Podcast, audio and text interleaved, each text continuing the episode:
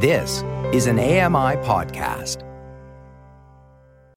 This is an AMI podcast. You're listening to the Kitchen Confession Podcast with Chef Mary Mammoliti.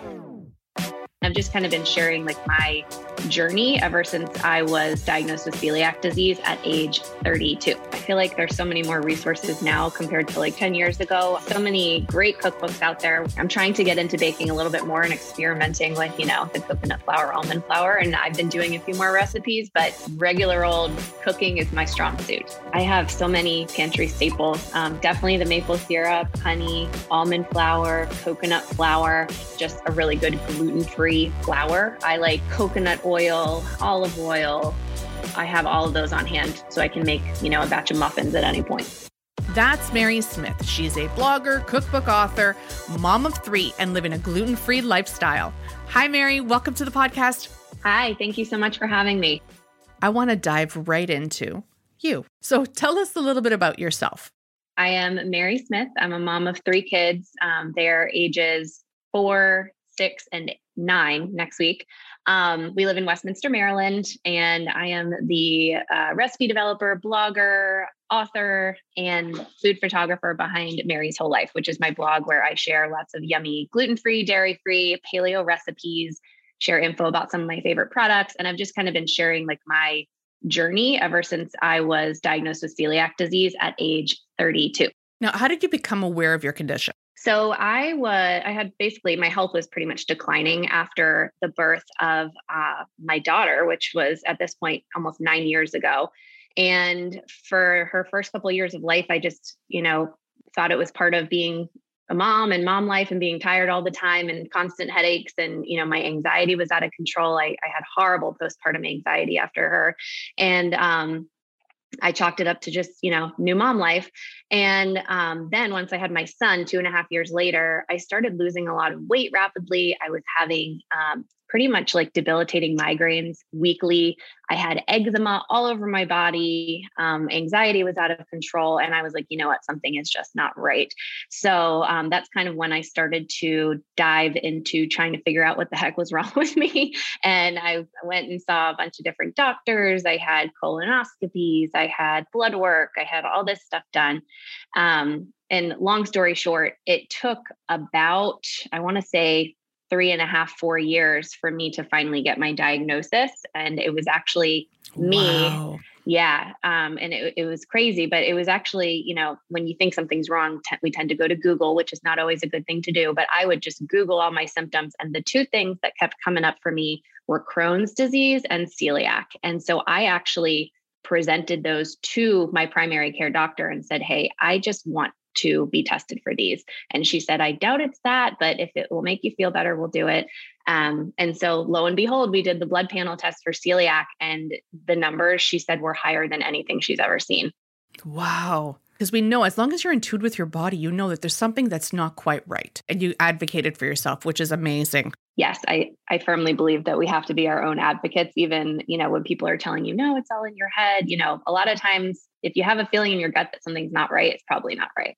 And I want to talk a little bit about celiac disease because it is it's an autoimmune disease, right? So if you could just break it down just a little bit. Sure. So when you have celiac disease and you have gluten, even like one 360th of a piece of bread, it could be something that tiny and minuscule.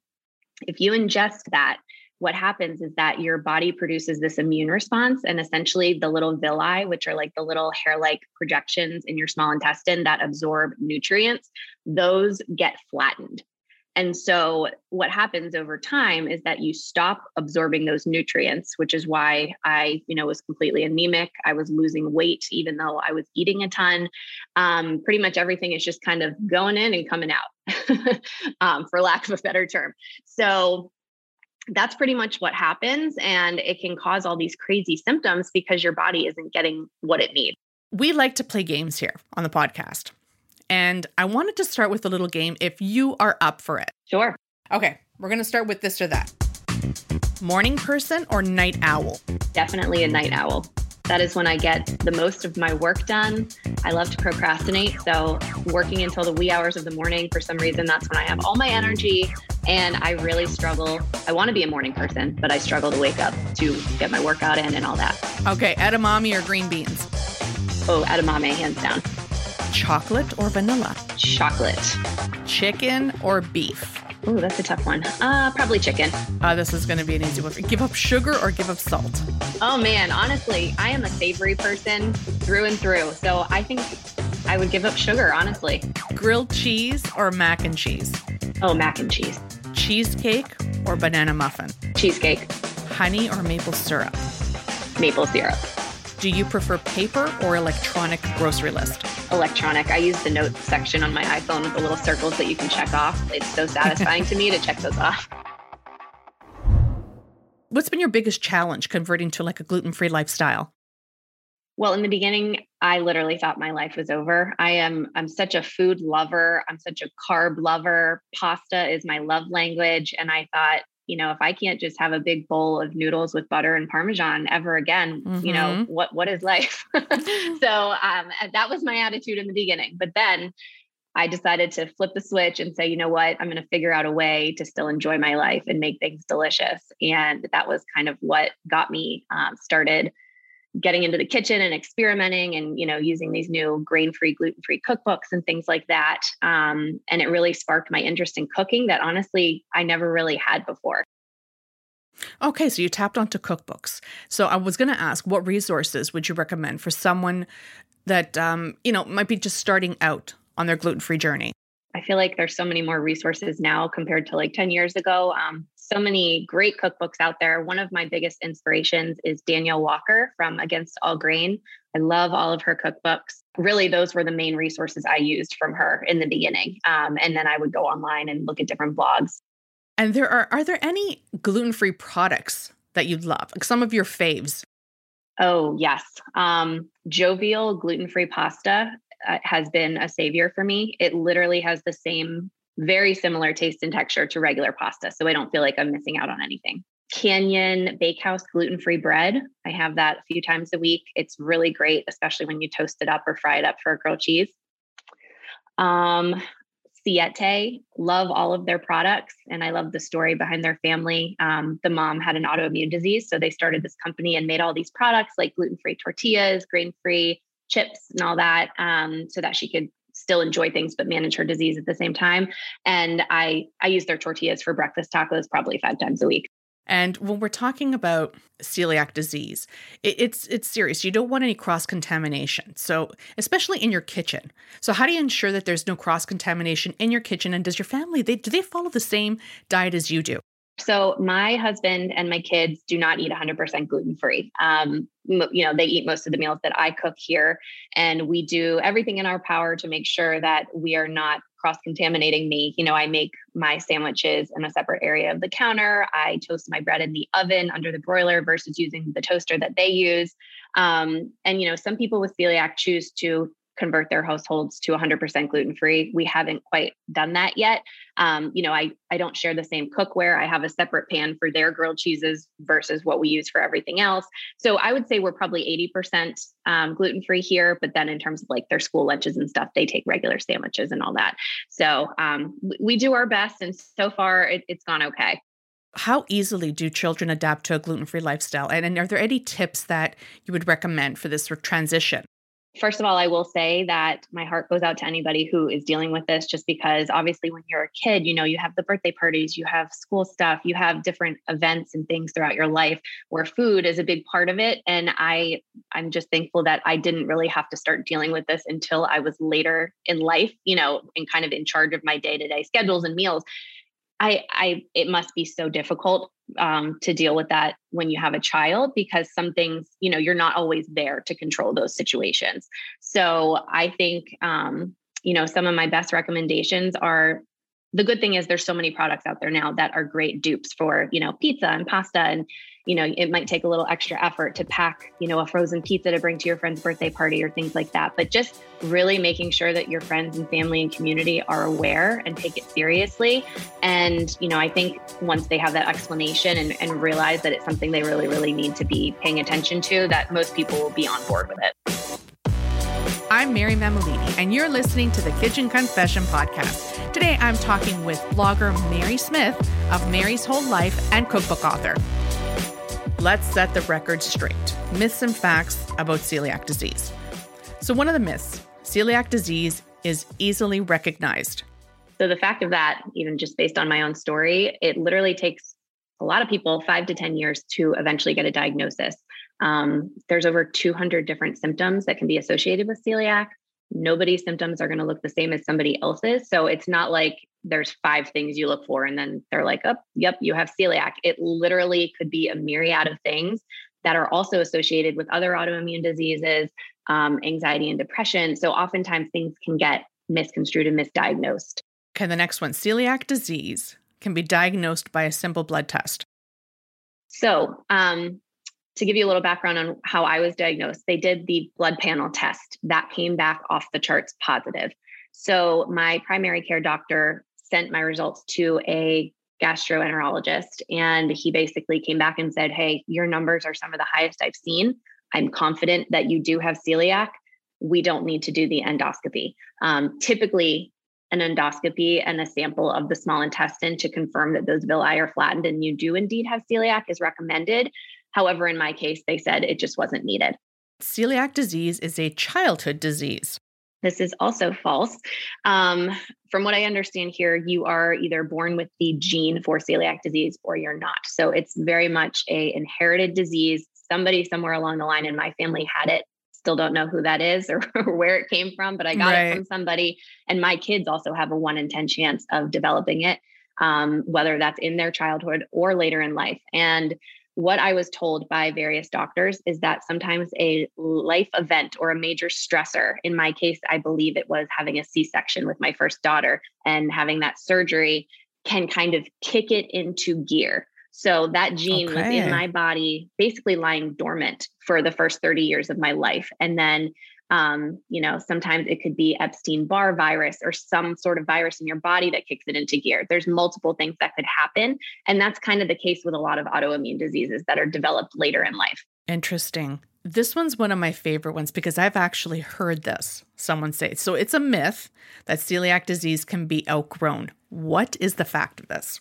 The fact of the matter with this is that uh, it is a lifelong disease. There is currently no cure. Um, really, the only way to manage it is to eat a 100% gluten free diet. And that's not like, oh, Monday through Friday, I'm going to eat gluten free and then eat a regular pizza on the weekend.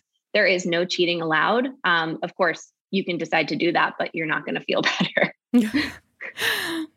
Uh, next one. A person with celiac disease needs to avoid only wheat and wheat products. This is false. And I think um, going back to your question about what I struggled with the most over the past five years mm-hmm. and dealing with this is that gluten hides in everything, literally everything, and things that you would just never think sauces, um, soy sauce, uh, barbecue sauce, mayo sometimes. Um, Wait a minute, mayo? Some some brands, and even barbecue sauce. Because when you pick up barbecue sauce, you don't. That it's not like gluten comes to mind yeah, you really, I've learned to just read all my labels. Um, you want to look out for barley. You want to look out. Sometimes maltodextrin can have it in there. Obviously, wheat, any wheat related products. Um, but it really, and the other thing is, and I could go on for days and days about this, but just mm-hmm. the the gluten free labeling. I try to stick to packaged products that have that certification of you know, it being certified gluten free, that means that it has less than 20 parts per million gluten, which is safe for somebody with celiac. It's a super minuscule amount. Um, or none at all. So I try to look for packaged items that have that on it. If something just says gluten free, oftentimes you don't know if that is truly the case where it's truly safe for somebody with celiac. Next one myth or fact? A trial of the gluten free diet is a good way of selecting patients who have celiac disease. False. So, in order to be accurately diagnosed with celiac, you have to be eating gluten in your diet for at least six weeks prior to being tested. A person with celiac disease can tolerate a small amount of dietary gluten once in a while. False. I have a smirk on my face while I'm reading this because I have heard someone say this and it took everything in me not to just jump into the conversation. It was someone beside me. But I'll let you answer. Oh, yeah. Yeah. I mean, I will say, you know, nobody is perfect and navigating this lifestyle is pretty challenging, especially if you're a social person, you go out to eat, you know, it's, I'm mm-hmm. somebody who's not going to sit in my house for the rest of my life. I'm going to go out to eat. I think it's just a matter of having those conversations with chefs and servers and things like that when you're out and truly making sure that they're making every effort to avoid cross contamination. But there have been slip ups, you know, where I know I've gone out to eat and I feel terrible for the next few days after that. So it definitely it, it happens, but never willingly. And what about this one? After diagnosis and adherence to a gluten free diet, a person with celiac disease can be considered quote unquote cured and needs no further medical or dietary supervision. False. Um, like I mentioned, you have to eat gluten free for the rest of your life if you want to manage this disease. I mean, I hope that eventually, with you know science and modern technology, they come out with something that allows us to pop a pill and enjoy gluten eventually. But as of right now, nothing right. like that exists. Okay, so I want to get into some culinary questions. Do you lean more towards baking or cooking? Definitely cooking. I'm trying to get into baking a little bit more and experimenting with, you know, the coconut flour, almond flour. And I've been doing a few more recipes, but regular old cooking is my strong suit. Yeah, I mean, because that would that's I'm curious about this. So what food products would you consider like an absolutely indispensable for proper gluten-free baking, maybe cooking? Yeah, I have so many pantry staples. Um, definitely the maple syrup, honey, almond flour, coconut flour. Um, if you're not following paleo, then just a really good gluten free flour. I like um, King, right. King Arthur makes some amazing gluten free products like pancakes, cake mixes that truly taste like the real thing. Um, coconut oil, olive oil. I have all of those on hand so I can make, you know, a batch of muffins at any point. Now, when we talk about the kitchen, how did you get started cooking and in the kitchen? So, like I mentioned, when I um, was having these health struggles, even before my diagnosis, I was just reading about, you know, what can I do to make myself feel better? Do I need to change my diet? That sort of thing. And that's when I discovered paleo and Whole 30. So that was when um, I came across a lot of these blogs and cookbooks, and I liked the recipes I was trying, but I also felt like they were super overcomplicated. Like I am a busy mom. Mm-hmm. I don't mm-hmm. have time to spend hours in the kitchen, like whipping right. up a dinner. So that's kind of when I set out and made it my mission. Like, hey, I could do this and I think I can almost do it better. So I'm gonna try. And I I was like, you know what? I'm gonna do 30 minute meals, skillet meals, quick, easy, minimal ingredients, and still make things that taste delicious. And that's kind of where I got started with experimenting in the kitchen. So did you always enjoy cooking? Like as a little girl? No. Ah, um, interesting. I definitely, you know, I grew up, my whole family are major foodies. My mom made amazing home cooked meals most nights during the week. My dad is an amazing person in the kitchen. Um, and, you know, it's not that I didn't like cooking, it's just that I never really did it when I was younger. You know, I would make a batch of cookies here and there, but it wasn't like something that I just did with my mom all the time. Okay. So think about what would be the first recipe that you remember trying? Like ever or gluten free? ever. I think my mom makes this amazing homemade mac and cheese that I really miss the full gluten version of it, but it's like this homemade cheddar cheese sauce with the crumbled Ritz crackers on top. And when I first lived mm-hmm. by myself in my own apartment, I tried to make it for myself and it just didn't turn out the same as hers. But definitely mac and cheese, right? Mm-hmm. So, what's your go to easy meal to make for dinner? So, you're in a pinch, you need to make this meal. It's one of your safe meals. So I actually have two of them. Um, one of them is like an egg roll in a bowl situation. You can use ground turkey, ground beef, or ground pork, whatever you have on hand, um, and ready to go. And throw a bag of coleslaw mix in there. Chop up some onion, garlic, um, and then a mixture of soy sauce or not. Gosh, don't use soy sauce. Forget I just said that. Coconut aminos. That is one of my pantry staples. That's it. Great replacement for soy sauce. Um, coconut aminos, uh, some ginger and sesame oil, and it kind of tastes like an egg roll, but in a bowl using super quick, easy ingredients comes together in like 15 minutes. So that's one. And then another staple, which is one of the most popular recipes on my blog, is the sausage, potato, and broccoli sheet pan supper. And um, it's so versatile. You can literally mm-hmm. use any type of sweet potato, regular potato, any type of veggie. Um, and then any type of like pre-cooked chicken sausage. I really like the Aidells brand. And chop it all up. Um, and then you mix it up with this yummy marinade, which someday I hope to bottle and sell this stuff. Um, it is so delicious on so many different things. It's kind of a combination of uh, coconut aminos, Dijon mustard, hot sauce, garlic, onion powder, crushed red pepper, and I'm forgetting something, but that's the gist of it. You mix it all up, pour it over, and bake it all together, and it is so scrumptious. It just got me thinking no soy sauce, but what about tamari? Same thing, no tamari, right? Um, so tamari is gluten-free soy sauce. You can absolutely have that um, if you're on a gluten-free diet. I just choose not to because soy, it still has soy, and that's one of those things that mm. I try to avoid. It's not like it's strictly off the table, but I just know that I feel better without it. And I love asking this question because there are so many of our memories attached to so many wonderful moments in our life. And can you think of any one that gets triggered by either a smell, a scent, a sound, anything that triggers this food memory for you? Growing up, one of my absolute favorite things, um, one of my dad's best friends was Polish, and he grew up in a small mm-hmm. town in mm-hmm. Massachusetts, and they would always deliver these pierogies that we would fry up in butter and they were like filled with cabbage and there was also potato and cheese ones. So my dad set out on a mission to figure out how to make them. Um, most recently he made a gluten-free version which i hope to put on the blog soon. And um, those just bring me back to childhood. I think they're probably one of my favorite mm. foods. So if i ever smell like buttery cabbage or eh, you know that dough frying up it just brings back yes. so many memories. So we're going to play a game of rapid fire Tell us one thing most people don't know about you. I am actually super shy and I have the biggest fear of public speaking. Um, when I wasn't able to do a cookbook tour because of the world shutting down and COVID, um, part of me was super sad, but part of me was also a little relieved because I was like, oh, now I don't have to get up and talk in front of people. okay, next one. Name or sing a song that always puts you in a good mood. Oh, oh, anything by Taylor Swift. I love Taylor Swift.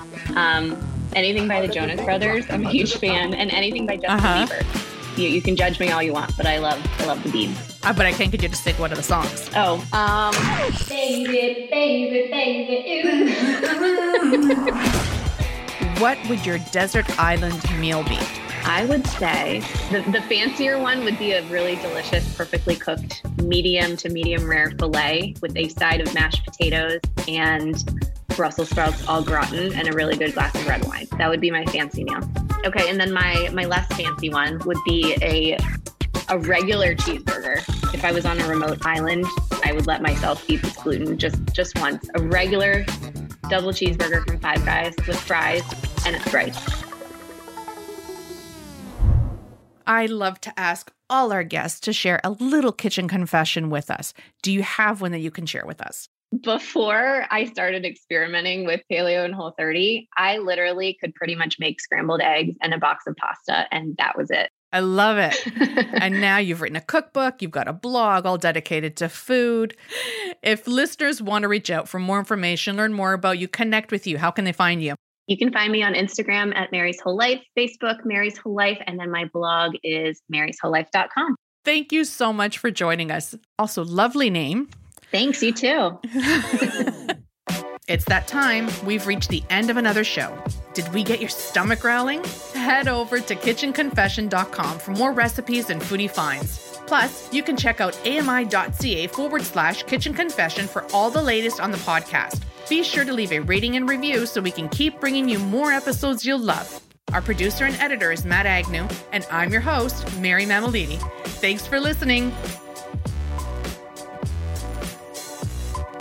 This was an AMI podcast. For more accessible media, visit ami.ca.